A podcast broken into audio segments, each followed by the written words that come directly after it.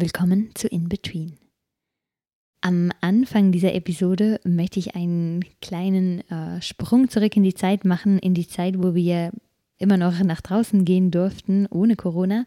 Und zwar zum 8. März, zum Internationalen Frauentag oder Frauentagswochenende, wo ich ein paar spannende Dinge erlebt habe, die ich jetzt äh, gerne mit euch teilen möchte. Es war ein Samstagabend und eine Freundin hat gefunden, oh, da findet diese Party statt von Frauen für Frauen, gehen wir doch hin. Und ich war eigentlich schon ein bisschen müde, aber ich dachte dann, ja, okay, warum nicht? Und dann sind wir da hingegangen. Und ich habe mich davor, habe mich so mental darauf vorbereitet, so ein Bierchen zu trinken, ein bisschen zu tanzen, ein bisschen zu quatschen. Als wir aber dann da waren, haben alle immer von der Aktion geredet. Und ich war immer so, welche Aktion? Ich weiß von gar nichts. Und ich habe dann auch ein paar Leute getroffen, die ich kannte, die da mitorganisiert haben. Und es hat sich dann sehr bald herausgestellt, dass da eine große Aktion geplant war, die auch mit dem Internationalen Frauentag verbunden war, in der es darum gehen sollte, sich sozusagen das Nachtleben als Raum zurückzuerobern. Und zwar, also sagen wir, wir als Frauen sollten uns das, diesen Raum zurückerobern. Und die Idee war, dass man sich alle sich Masken anziehen, damit man halt nicht gefilmt wird oder die Identität nicht gleich auffliegt, Regenponchos anzuziehen und so Füßlinge, die die Schuhe schützen. Dann gab es da in einem Einkaufswagen, gab es ein großen, großes Fass Farbe das dann da voraus in der Menge getragen werden sollte, wo dann immer Farbe raustropft und wenn dann alle Leute drüber laufen, dann wird es auch so ein bisschen physisch, wird da plötzlich Raum eingenommen. Und die Idee war, das vor allem das an der Langstraße zu tun. Das ist eine Straße in Zürich, die äh, doch schon eigentlich ein sehr interessantes Gefüge ist. Das war sehr lange das Rotlichtmilieu, das hat sich aber heute, ist immer noch teilweise da, hat sich aber heute auf andere Gebiete in der Stadt verteilt es ist auch eine, oder es war lange eine relativ günstige Gegend. Also haben dort immer schon viele Studenten, ich sage jetzt mal, Party gemacht, ein Bier getrunken. Es ist auch ein Ort, wo sehr viele Migranten leben, viele Migranten ihre Shops geöffnet haben. Und ein Ort, der jetzt aber immer mehr gentrifiziert wird, also dass immer mehr äh, so Essens-, Restaurantketten da reinkommen, immer mehr reichere Leute sich Apartments dort kaufen, weil die Gegend irgendwie hip wird und man doch schon beobachten kann, wie sich die Gegend äh, am Verändern ist. Als dann aber an diesem Treffen gesagt wurde, ja, dass man sich gerade an dieser Langstraße doch oft als Frau nicht wirklich wohl fühlt, da muss ich Ihnen schon zustimmen. In der Gruppe kein Problem. Wenn ich aber alleine da nach Hause gehen muss, ist doch ein Ort, wo man oft, da wird einem nachgepfiffen, nachgerufen, Catcalling, ähm, man wird sehr ausgecheckt, wo ich mich doch nie so richtig wohl fühlte. Und bei der Aktion meinten die Frauen dann, ja, da gibt es so einen kleinen Platz und äh, das ist so, dort ist es meistens am schlimmsten und spannenderweise wusste ich genau, welchen Ort sie meinen. Also so irgendwie, weil das physisch bei mir eingraviert ist, dass das auch der Ort ist, an dem ich mich oft am unwohlsten gefühlt habe. Und äh, darum wollte man sich diesen Raum eigentlich so zum Internationalen Frauentag wieder einnehmen. Und äh, das haben wir dann auch gemacht. Also wir haben dann alle unsere Masken angezogen, unsere, das klingt jetzt gerade ganz anders im Corona-Kontext, aber ähm, uns da ausstaffieren mit all den Dingen, sind losgelaufen.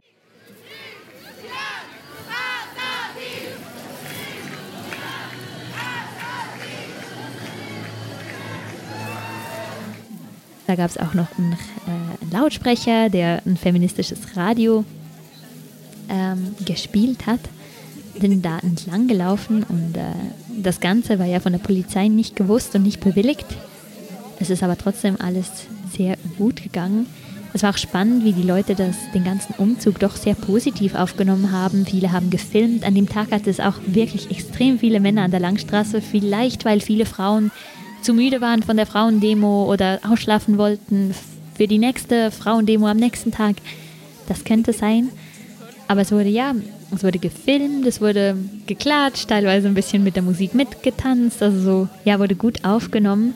Und es war auch sehr spannend, weil das Ganze sieht schon sehr bedrohlich aus, Menschen in Masken, aber so das Wissen, dass das alles Frauen sind, hat es, wenn ich Frauen sage, meine ich auch Transgender-Frauen, meine ich auch, könnt ihr euch wie so Frauen mit diesen kleinen Asterix-Sternen da denken.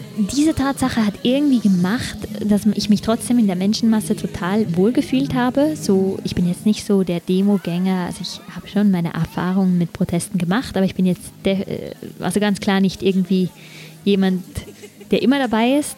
Es war spannend, so, sich in der Masse so wohl zu fühlen, die doch so bedrohlich aussieht, wo man äh, nicht Angst haben muss, dass einem jemand an Arsch krapscht oder irgendwie sowas. Und das fand ich schon spannend. Und dann, als wir dann da auf dem Platz angekommen sind, schon, schon sehr viel Farbe verteilt haben, also so physisch den Raum schon eingenommen haben, hatten, da äh, wurde dann das Patriarchat verbrannt, also so ganz im Stile des Sachsilite Böck gab es da eine Figur aus Pappmaché, oder weiß nicht genau, was das war, eines Mannes, die dann angezündet und verbrannt wurde.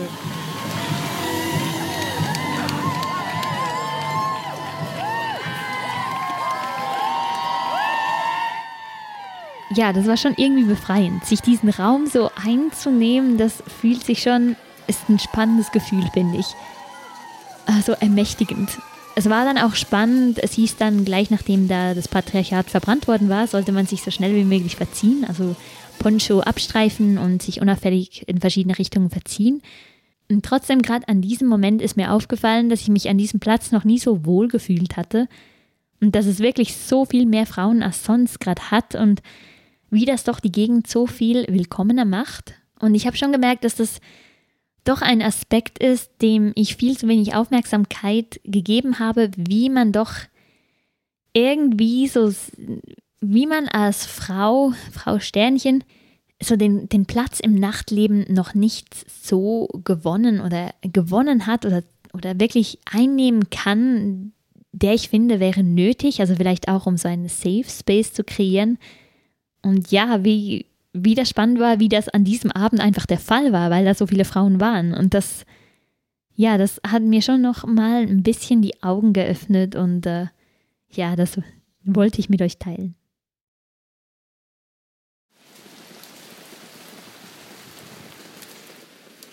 Dann möchte ich über etwas anderes sprechen und ich erinnere mich, dass ich das letzte Mal über das äh, gesprochen und nachgedacht habe an einem Abend, an dem es äh, ziemlich stark geregnet hat. Und zwar ist die Frage, wie politisch soll mein Podcast oder kann mein Podcast denn eigentlich sein? Natürlich gerade jetzt mit Corona, wo viel Politisches diskutiert wird, schon vorher mit den ganzen äh, CAA-Protesten, mit der Communal Violence, mit all den Dingen, die in der in äh, Indien los sind, aber auch in der Schweiz los sind, vielleicht gerade mit dem Entree dieser Episode wo es äh, auch sehr politisch zu und her ging, ähm, stellt sich mir diese Frage doch irgendwie immer wieder. Und es haben mich auch schon gerade vor allem indische Freunde angesprochen, so, ich weiß, du machst deinen Podcast ja eigentlich nur für deine Familie und Freunde, aber diese Political Issue ist wirklich ähm, mega wichtig und die Öffentlichkeit muss davon wissen und äh, ich war dann immer so ein bisschen überfordert mit der Situation, was soll ich denn jetzt machen? Einerseits fühle ich mich immer, dass die Struktur meines Podcasts einfach nicht die ist, die so viel Raum für Politisches bietet. Also es ist jetzt kein Debattenforum oder so. Dann habe ich auch immer das Gefühl, ich weiß einfach nicht genug oder würde mich jetzt nicht so wohl dabei fühlen, so öffentlich meine politischen Meinungen zu äußern, die einfach nicht fundiert genug sind. Und äh, vor allem auch dann, wenn ich nicht selber vor Ort bin, mich nicht auf, ich weiß nicht, das wiedergeben kann, was ich sehe, was ich erlebe, wenn ich an einem Protest teilnehme, wenn ich irgendwas sehe, sondern mich darauf verlassen muss, äh, was Freunde mir erzählen.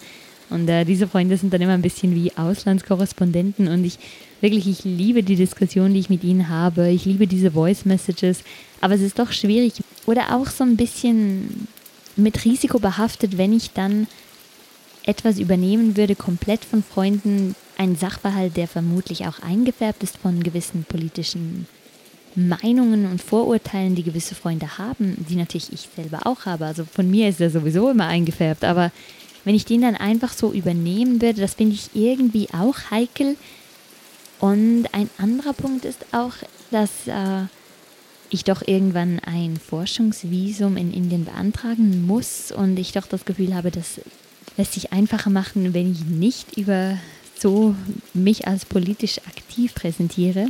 Ähnlich geht es mir doch auch in der Schweiz, weil auch da viel los ist und ich doch irgendwo denke, dass äh, Persönliches politisch, dass ich glaube doch auch, dass Politik da immer wieder irgendwo reinspielt auch nur schon die Art von Leute, die ich vielleicht interviewe, die Art von Themen, die mich interessieren oder die ich porträtierenswert finde.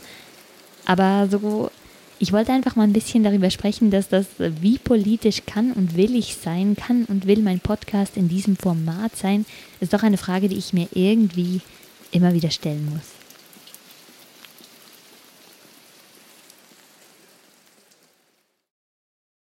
Dann wird es auch wieder mal Zeit, dass ich ein bisschen über das Thema und äh, Literatursuche, das Lesen oder alles weitere so verbunden mit dem Doktorat ein bisschen spreche. Und zwar habe ich jetzt mal angefangen, mich ein bisschen einzulesen und äh, ich dachte, ich dokumentiere das jetzt einfach mal ein bisschen. Also nicht jedes Buch, das ich gelesen habe, aber so die paar spannende Dinge, was ich mich so frage. Ja, also ein Buch, das ich gelesen habe, war das Buch Die Freiheit der Liebe, Paare zwischen zwei Kulturen von Michael Jeismann. Und es gab eigentlich einen ziemlich guten Überblick über dieses Phänomen der gemischten Paare.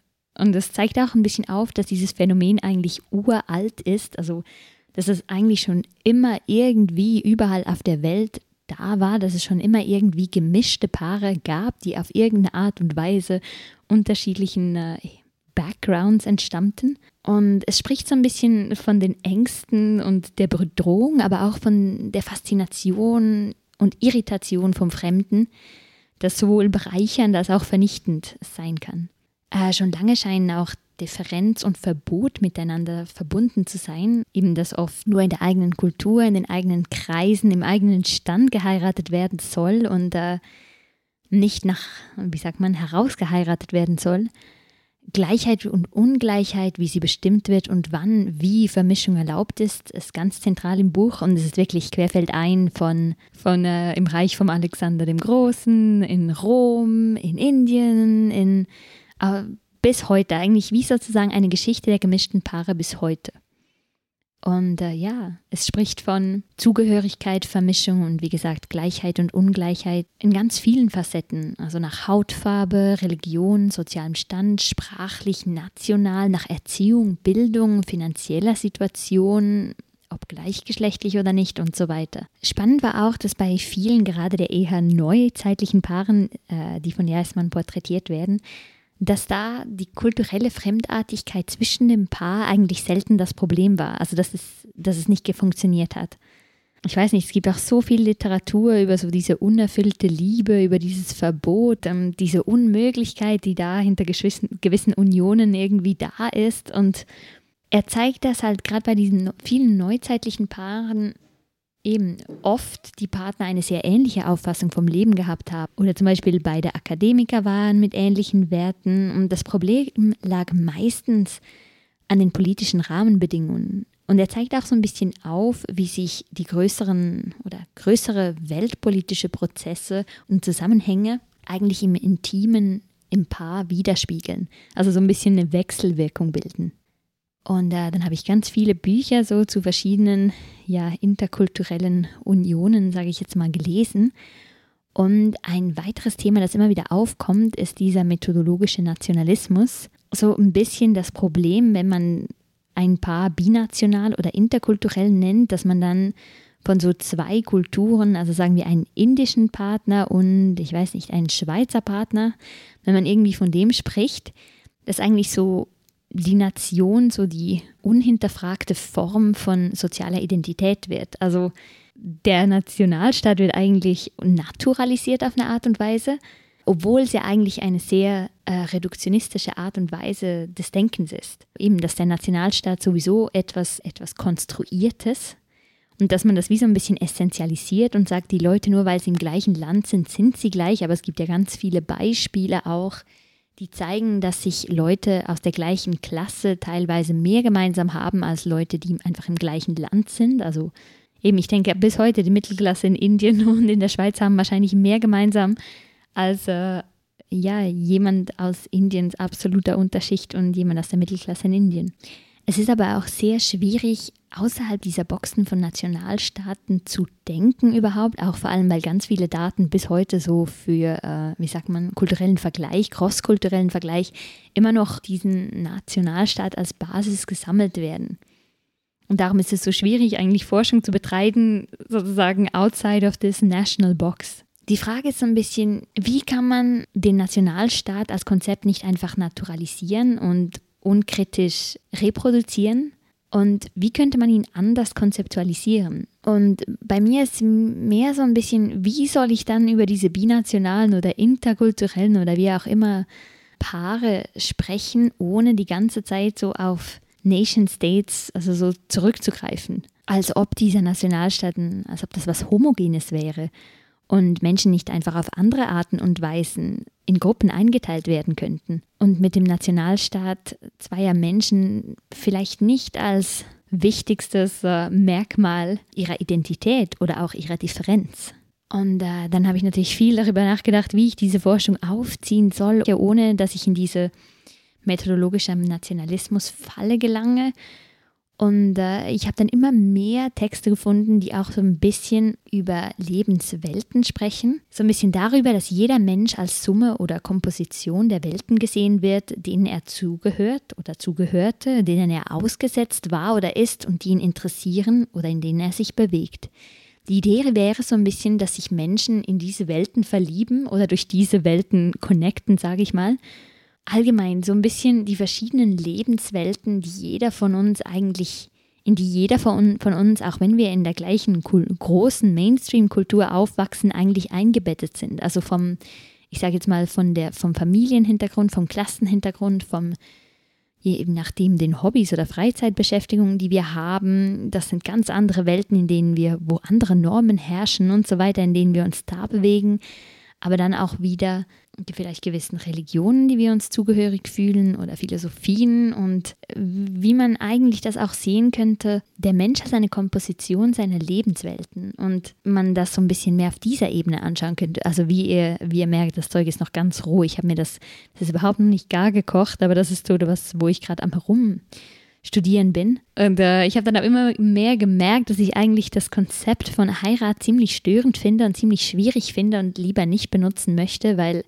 weil es halt auch ganz viele Paare gibt, die genauso ernst sind, die aber halt vielleicht nicht verheiraten, die aber vielleicht kurz davor sind. Vielleicht ist das auch eine spannende Phase. Ähm, oder gerade weil heiraten über nationale Grenzen sehr schwierig und sehr langwierig sein kann weil es auch spannend wäre, mit Leuten zu sprechen, die geschieden oder verwitwet sind und die in, ich sage, ich nenne es jetzt immer noch mal, interkulturellen Beziehungen waren. Und ich finde das Konzept der Heirat auch einfach nicht so spannend und es wurde schon so viel darüber geschrieben. Darum fände ich es irgendwie spannender, bei dem Paar zu bleiben. Also es ist ja immer so eine Intermarriage oder ein Mixing zwischen zwei verschiedenen Dingen und was denn genau jetzt inter oder mixed oder was denn das genau ist, ist echt schwierig. So, da bin ich wirklich noch so ein bisschen in der Definitionsphase.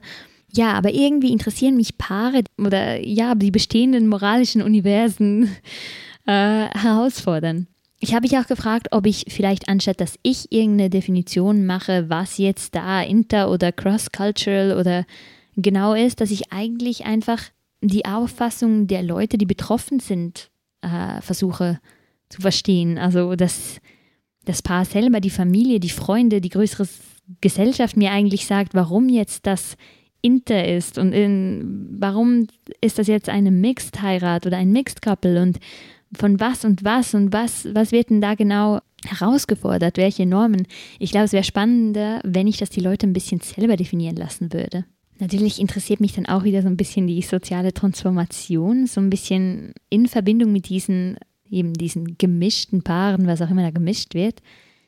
Also was sind denn so die sozialen Folgen von, von so einer Union? Spannenderweise ist ja gerade so eine Interheirat oder so eine Interbeziehung auch ein bisschen eine Reflexion von den Grenzen oder den separaten Gruppen, die in einer Gesellschaft existieren. Also es zeigt die so ein bisschen auf, es hat aber auch ein extrem großes Potenzial eben für Transformation oder Veränderungen. Äh, dann interessieren mich auch so ein bisschen Subjektivitäten, also ähm, im transnationalen Kontext und so ein bisschen Identität und Zugehörigkeit. Ja, irgendwie so die Möglichkeit, dass man zu mehr als einer ethnischen oder kulturellen Lokalität gleichzeitig gehören kann. Äh, dass eigentlich das Ich die Möglichkeit hat, von, äh, von einer Position in eine andere zu wechseln, wenn man ja über die Zeit und über einen Ortswechsel hinweg. Und äh, ich habe dann auch Texte gelesen, die lieber von Identifikation anstatt Identität reden, weil Identifikation einfach mehr als so einem, nach so einem never-ending Process klingt und äh, ja, irgendwie so ein bisschen mehr Raum bietet, ein bisschen fluider ist als so eine fixe Identität.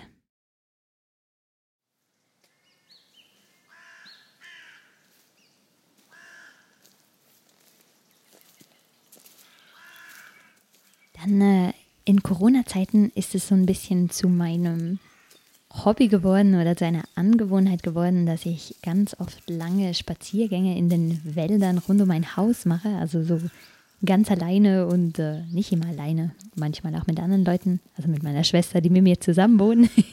ich habe schon das Gefühl, ich muss mich da Corona-mäßig rechtfertigen, aber äh, extrem schöne Spaziergänge, wo ich doch die Natur um mein Haus nochmal ganz neu wahrnehme, ganz anders entdecke und wo es mir manchmal so vorkommt, wie so eine verborgene Welt, von der ich gar nie wusste, dass sie da ist und jetzt plötzlich weiß ich, sie ist nur ein paar Gehminuten entfernt und ich kann da mitten im Wald rumher, umherstreuen und äh, ja, diese, es ist wirklich richtig schön. Eigentlich so eine der schönen Erfahrungen, die man so während Corona macht. Und äh, vor ein paar Tagen auf einem dieser Spaziergänge, und da habe ich ein bisschen darüber nachgedacht, dass es ja auch eigentlich Teil von meinem Doktorat ist, äh, dass ich ja meinen eigenen ersten Kurs unterrichte. Und der Kurs, der scheint mir ein bisschen wie auf den Leib geschrieben, denn es geht um Methoden und es ist ein Kurs, in dem jeder Schüler sein eigenes äh, Forschungsprojekt, sein eigenes individuelles Forschungsprojekt ausarbeiten muss, also das ganze Forschungsdesign und um was soll es gehen, welche Fragen soll es beantworten und das dann durchführen muss und äh, dazu auch verschiedene, also verschiedene Methoden üben soll, wie Interviews oder teilnehmende Beobachtung. Und äh, für mich war diese Erfahrung doch sehr, sehr spannend, so einen Kurs unterrichten zu dürfen, nachdem ich doch so lange immer so auf der Seite der Studierenden gesessen bin. Eigentlich fast, was sind das, sechs Jahre lang.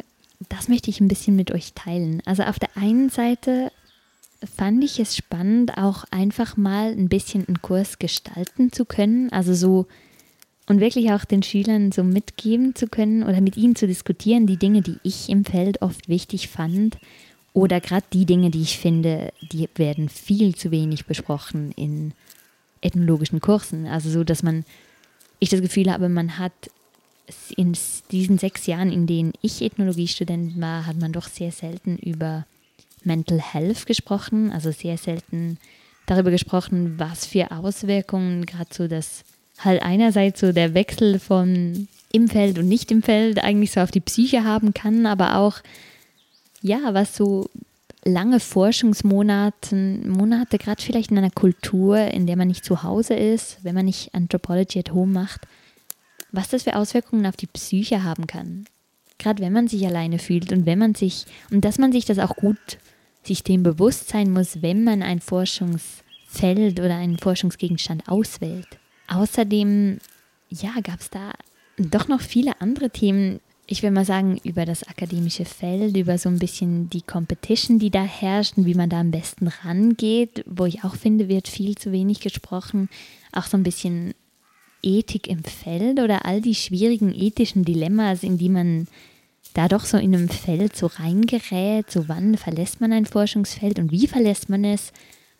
äh, was ist mit Freundschaften im Feld, was ist, äh, wann hört die Forschung auf, was ist, wenn äh, Freund, Freundschaften, die im Feld sind, wo man dann halt doch irgendwie auch so diese persönlichen Grenzen und wann ist man Forscher, wann ist man Freund, wann ist man, also so all diese Dinge, die ich doch irgendwie so wichtig finde und es irgendwie so schön gefunden habe, einfach mal ein, ein Space zu haben, um über all das so ein bisschen sprechen zu können. Und ich fand es auch sehr schön, mit den Schülern zu diskutieren, also auch spannend, die Fragen, die sie hatten oder wenn sie mal mit etwas nicht übereingestimmt haben und wieso und die Diskussionen, die sich daraus ergeben haben, fand ich so spannend, auch die Klassen vorzubereiten und sich wirklich nochmal genau überlegen, was ist jetzt bei einem Interview alles wichtig? Was ist jetzt genau wichtig äh, bei, ja, bei der teilnehmenden Beobachtung?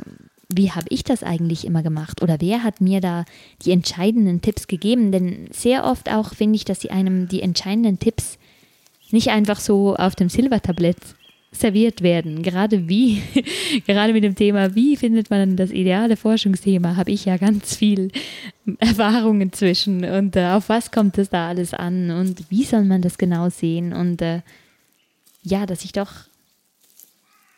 diese Chance genieße und ja, da vielleicht auch später noch mal ein bisschen mehr drüber sprechen möchte. Zum Abschluss dieser Folge habe ich noch was ganz, ganz Besonderes. Und zwar hatte ich vor ungefähr zwei Jahren eine ganz spannende, ein ganz spannendes Gespräch, eine Diskussion mit einer, Fre mit einer indischen Freundin, als ich noch an dieser indischen Uni in Delhi studiert habe. Und irgendwie habe ich dieses Gespräch nie mehr vergessen, also nie mehr aus dem Kopf gekriegt und ich war mir immer irgendwie sicher, dass ich irgendwann was damit anfangen wollte. Entweder akademisch oder auf irgendeine kreative Art und Weise. Und jetzt mit dem Lockdown, wo wir doch alle irgendwie so ein bisschen zu Hause feststecken, hatte ich so aus, aus dem Nichts plötzlich so die Idee, ihr einfach mal zu schreiben und sie zu fragen, so, hey, kannst du dich noch an dieses Gespräch erinnern? Und sie wusste sofort, was ich meinte. Und äh, dann habe ich sie gefragt, hättest du Lust, dieses Gespräch so ein bisschen weiterzuführen und so ein bisschen mehr und ja, vielleicht auch für meinen Podcast so ein bisschen zu vertiefen? Und zum Glück war sie sofort dabei und hat zugesagt. Und darum bin ich jetzt wirklich super happy, dieses äh, Gespräch jetzt hier ein bisschen ähm, mit euch teilen zu können. Und zwar war das, ich erinnere mich, an einem Abend haben wir wieder mal über Bücher gesprochen. Und äh, sie hat mir erzählt, wie sie in ihrer Kindheit ganz viele eigentlich englische Bücher gelesen hat. Also so Enid Blyton und so weiter und wie diese Bücher, wie die Natur in diesen Büchern, die Wälder, die Bäume und so weiter, wie aber auch die Dinge, die die Leute gemacht haben, die Dinge, die sie gegessen haben, so, so diese Welt in diesen Kinderabenteuerbüchern oder was auch immer das war, wie die irgendwie so anders war als ihr Alltag, als die Welt, in der ihre Realität, in der sie eigentlich lebte. Und die das für sie immer so ein bisschen ihr das Gefühl gegeben hat, dass sie irgendwie was verpasst. Also irgendwie so was ganz Wichtiges verpasst, was so ein bisschen die Essenz, was es ausmacht, ein Kind zu sein und eine Kindheit zu haben, dass es ja vielleicht wichtig ist, dass dass man Picknicks unter irgendwelchen, ich weiß auch nicht, Eichenbäumen macht oder was auch immer und dass sie irgendwie, dass ihr da was verwehrt bleibt. I remember our conversation back then being about landscapes and weather and all that. Yes, I mean, till I was nine years old, we used to live in the hills. It was also a hill town, which the British considered like when they were ruling India, they, it was like a summer spot for them. So there were a lot of houses built in the colonial style. There were a lot of schools which still held the British boarding school culture, so uniforms and food and stuff like that. So a lot of things which were like remaining even after all these years. So when you read like books based in like English boarding schools like Mallory Towers and all that, could identify a lot of stuff, you know, with the, the school culture or the vegetation around, the hills and trees and all those. And the kind of life that the students led also within the confines of these whatever, you know, natural features. But then after I turned nine, we moved to the plains where everything was very different. Like my school uniform was different. Like we weren't we didn't have like a cardigan and sweater anymore. I had to wear a salwar. And food is different. It's really hot so you don't even wear all these like layers of clothes that somehow seem to be more romantic which somehow i some feel is more romantic even today. And then comes the disconnect. So then it's like i'm not going on walks. I don't see the hills from my window. I I can't get like my hands on fresh plums. Where's all this? I mean, it's still there in the books, but it's not in my life. It's when the disconnect really set in because till then, I mean, till then, it was something that was still accessible, but in a much, much diluted manner, I guess. Ja, es ist spannend, wie sie hier beschreibt, dass sie zuerst in einer doch sehr, in einem sehr hügeligen Teil und doch noch eher, ich würde jetzt mal sagen, von der Kolonialisierung eher geprägten Teil Südindiens gelebt hat und wie sich da ganz vieles so in ihrem in ihrer sozialen Realität geändert hat, als sie da wieder mehr ins Flachland gezogen sind, wo man dann plötzlich in der Schule so wieder ein Salwar Kameez, also so ein mehr traditionsreiches indisches Gewand tragen musste, wo man, äh, ja, wo alles doch nicht mehr so den Büchern entsprochen hatte, die sie da eigentlich gelesen hat. Und wenn ich so darüber nachdenke, denke ich, dass in meiner Kindheit doch auch ein ganz ähnliches Phänomen gab. Nämlich erinnere ich mich, dass wir immer Manga und Anime ähm, Fernsehserien geschaut haben, die die meisten davon aus Japan stammten, wie zum Beispiel Pokémon oder äh, Dragon Ball. Und auch da ist uns als Kind schon aufgefallen, dass irgendwie alles ein bisschen anders aussieht. Die Häuser sehen anders aus, es gibt Tatami-Matten, die Leute essen andere Dinge, sie essen mit Stäbchen, sie essen diese Reisbälle. Und ich kann mich schon erinnern, dass wir als Kind irgendwie hatte ich manchmal so das Gefühl, ich möchte das so, wa warum gibt es das bei uns nicht? Ich möchte auch mal sowas probieren und so, warum ist das so anders? Dass es doch auch da die, so diesen Mismatch oder Disconnect irgendwie gab zwischen, ja, der Welt, in der meine Helden von damals irgendwie lebten und meiner eigenen. Und interessanterweise hatte diese indische Freundin eine ganz ähnliche Anekdote, die auf das Gleiche hinaus will. So when I was young, uh, basically my dad bought me all these books that he read as a kid, most of which was European. I mean, there were a few Archie's comics here and there, but then that's it. But apart from that, it was mostly Enid Blyton, Roald Dahl, and Tintin. I think uh, Enid Blyton was the one who figured the most in my preteen years. Kids go off on adventures, they go on picnics, and one thing that kept repeatedly occurring was that they go on picnics and they take baked beans with them. I hadn't had baked beans till then, and I was like, oh my god, what is this thing? This sounds so good. I mean, I really want to have it. What is this thing? And they, they seem to be having it all the time. And in my mind, it was something sweet, it was something dessert like and then finally when i was around 13 or so we i mean my aunt she'd somehow I mean managed to get like a tin of baked beans when I mean I think she was coming from abroad or something like that basically. And I was so excited and so she got this tin for me and then uh, my mother was like okay so we're going to have baked beans tonight. And then I was like oh wow baked beans finally my childhood dream is coming alive. I'm going to eat this marvelous thing. And yeah she opens a can she heats it up I don't know what's happening and then she serves it and she's like so this is baked beans which is just plain kidney beans and in sauce and I was disappointed. It all just like came crumbling down. It was nothing like what I had expected. I think this anecdote is kind of revealing to me about how disconnected the world of the books that I read as a kid was with the actual reality that I lived in for most of my childhood. Dann, wenn ich mich, als ich so ein bisschen länger darüber nachgedacht habe, hatte ich auch ein bisschen das Gefühl, dass dieses, ja, dieses Gefühl, etwas zu verpassen, dass das irgendwie gerade in meinen Teenage-Jahren fast noch akuter geworden ist. Weil ich finde, dass es zumindest damals, ich weiß nicht, wie es heute ist, äh, ganz wenige Bücher und Magazine aus der Schweiz für Jugendliche gab. Es war fast alles aus Deutschland und ich erinnere mich, dass wir immer so diese Mädchen Bücher gelesen hatten, wo es halt so um die ersten Flirts und den ersten Boyfriend und was weiß ich was geht. Aber die waren immer so, die haben immer so stattgefunden in den großen Städten Deutschlands, wo es Eisdielen gibt, wo es Kinos gibt, wo die Heldinnen dann ihr, ihre romantischen Dates ja in der Eisdiele haben. Und irgendwie hat es halt auch total nicht auf meine schweizerische Dorfrealität gepasst, in der es definitiv keine Kinos gibt und auch keine Eisdielen.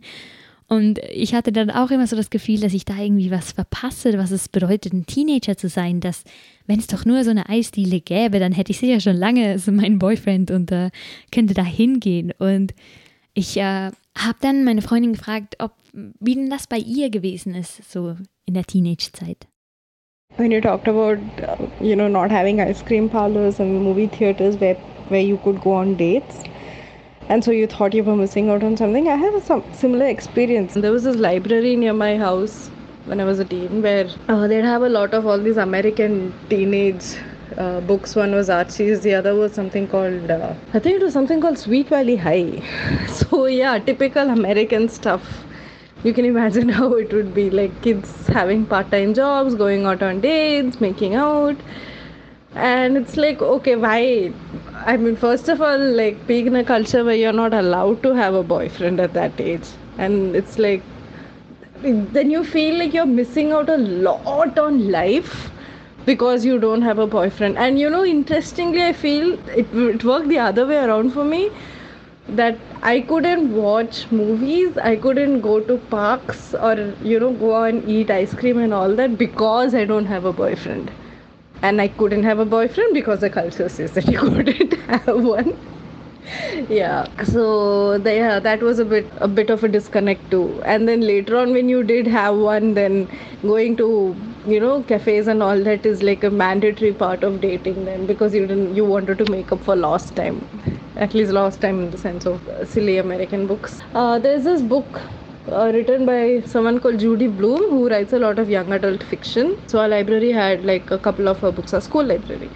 And uh, almost all of her books are really funny. I mean they're like based for kids. But there's this one there's this couple of books that she's written for teenagers and one of them was based on a girl who has uh, sex for the first time. So there's a lot of descriptions about you know how she feels emotionally the physical aspects of her first sexual relationship and all that. And this was when i was 16 i think. And I remember like I issued it from my library and I was holding it in my hand and coming and there were these like seniors whom I was friendly with and they were like, Oh my god, you're going to read this, this is a very bad book, you shouldn't read this. But I was curious, you know. But yeah, I mean there was that whole and, and so back then we also had like a family friend of ours who was staying with us. So she read she read the blurb and she's like, you know, you should not show your mother this book so the whole time that I had that book, the few days that I had it with me, it was always in my bag. Like I'd read it only at school or when my mother wasn't at home. There's this whole, you know, have to keep this hidden thing. So on the one hand, you want to know what's happening in the book, to know okay how to, you know, I mean, it's a girl of my same age who's going through all these things in her life, but something that's still so forbidden to me and all that, you know. At the other side, there was also this notion of me breaking some rules. Back then maybe even today i mean a lot of people tend to like classify girls into good girls and bad girls. So am i being a bad girl just by reading the book? So i think reading that book was perhaps one of the most adventurous things i'd done at that age Spannenderweise fand ich dann, dass viele diese ja, dieser Dinge, dieses, ja, ein bisschen dieses Verstecken oder dieses heimliche Lesen der ersten Teenage oder auch so ein bisschen sexuell angehauchten Romane, dass das doch nicht unbedingt äh, völlig nicht existent ist in unserer Kultur, sondern ich glaube, dass das hier auch ein bisschen so ist, aus anderen Gründen und auf eine andere Art und Weise. Aber ich finde schon spannend, wie so diese Sehnsuchtslandschaften, die man irgendwie so in den Büchern findet, wie die einem begleiten und wie sie sich auch veränderten über das ganze Leben. Und ich habe aber irgendwie das Gefühl, dass es irgendwann später, so ein bisschen nach der Teenagerzeit, so einen Punkt gab, wo ich nicht mehr unbedingt wollte, dass die Realität der Bücher, die ich lese, meine Realität ist oder meiner Realität entspricht, sondern beim Lesen ging es plötzlich mehr darum, ja, etwas Neues zu lernen über Orte, die weit weg sind, über andere Kulturen und ganz andere Schicksale. Und ich erinnere mich, dass ich ein großer Federica de Cesco-Fan war und äh, immer ja diese, in, diese Native American Indianer-Romane richtig, richtig toll gefunden habe. Vielleicht liegt es auch daran, dass ich dann immer mehr Bücher gelesen habe, wo es um andere Kulturen und andere Schicksale geht. Vielleicht liegt es daran, dass ich halt dann tatsächlich ein Ethnologe geworden bin, also Ethnologin geworden bin. Aber ja, wie sich das doch auch ein bisschen ändert. Und es ist doch spannend, wie man eigentlich über die ganze eigene Biografie nachdenken kann, so, so aufgrund der verschiedenen Bücher, die man ja über das ganze Leben verteilt in verschiedenen Phasen gelesen hat. Yeah, it's quite interesting to look at biographies through book. That's actually really true. And you're also right. I mean from from a point where it was okay, I want to live that life to coming to certain aspects of the book. I mean I mean from books you try to find similarities, no? You try to find a way to connect across places across generation through characters in the book. Beyond a certain point, apart from looking at what, what you have in common with these people who share the similar circumstances, I think it's also a way of trying to find out what you have in common with people who don't have these circumstances. I mean, who come from different situations in life. Like you said, it's also a part of learning about them, but at some deeper level, I think you also want to feel a connect with them. I mean, I'm talking about fiction here. Dann muss ich aber meine Freundin doch nochmal fragen, was ist denn mit äh, indischen Schriftstellern? Also wo sind denn die in dieser ganzen, in, in ihrer äh, Bücherbiografie? Und sie hat mir dann erzählt, dass natürlich indische Bücher und Comics waren in der Schule ganz klar immer vertreten und äh, Geschichten über die National, die nationalen Leaders, National Leaders in India, ähm, mythologische Geschichten, dass die auch immer da waren, dass aber so wirklich indische Schriftsteller erst ein bisschen später so äh, wichtig wurden. The first Indian writers that I started reading, I think most kids would agree. One is Ruskin Bond, who I'm sure you've heard of him. He lives in the foothills of the Himalayas and all that. And, and uh, yeah, he was pretty cool. He writes about like stories in hill towns. He's Anglo Indian, so there's a lot of the. He's lived through that period also. And yeah, so Ruskin Bond is really cool. Again, a lot of hill stories so it was quite uh, easy for me to compare with my childhood and all that. But I think the real transition uh, vis-a-vis literature started when I started reading R.K. Narayan. He is written on, uh, you know, I mean South Indian life specifically, and he has so he created this fictional town called Malgudi, and so most of his novels are based in Malgudi with like different characters who overlap and so I think the influence that R.K. Narayan played in my life at that point and as an introduction to Indian literature in English, it cannot be understated. The storylines were familiar, the social situations, you know, norms, all of those were familiar with the kind of life that I was also leading, you know, writing about food.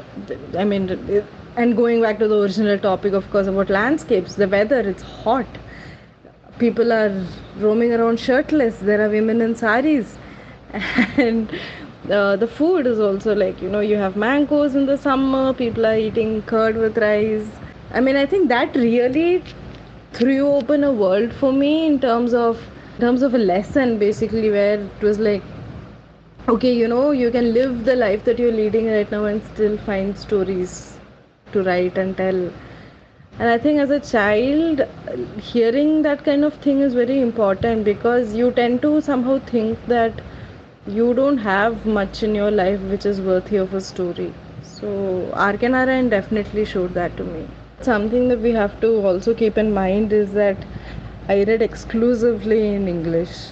I'm sure that a person who read other languages like other indian languages would have a vastly different story to tell. Like once i was talking about this the same thing you know the disconnect that you feel with the books as a kid uh, to a friend of mine who's very well read in malayalam. And so she was telling me that she never felt that with her reading and with her childhood because most of these books were written by people who lived in the same state and everything you know who had a similar kind of life. So again it's also i think a deeply personal uh, experience that you study in a particular kind of school your parents also read only in a particular language and so the kind of books that you read also i don't know are narrowed down i guess Dann zum Schluss haben wir noch mal ein bisschen darüber gesprochen, dass eigentlich diese Bücherbiografie doch sehr, sehr, sehr davon geformt wird, welche von ganz vielen Faktoren abhängig ist. So, welche Sprache spricht man, in welcher Region wird man geboren und äh,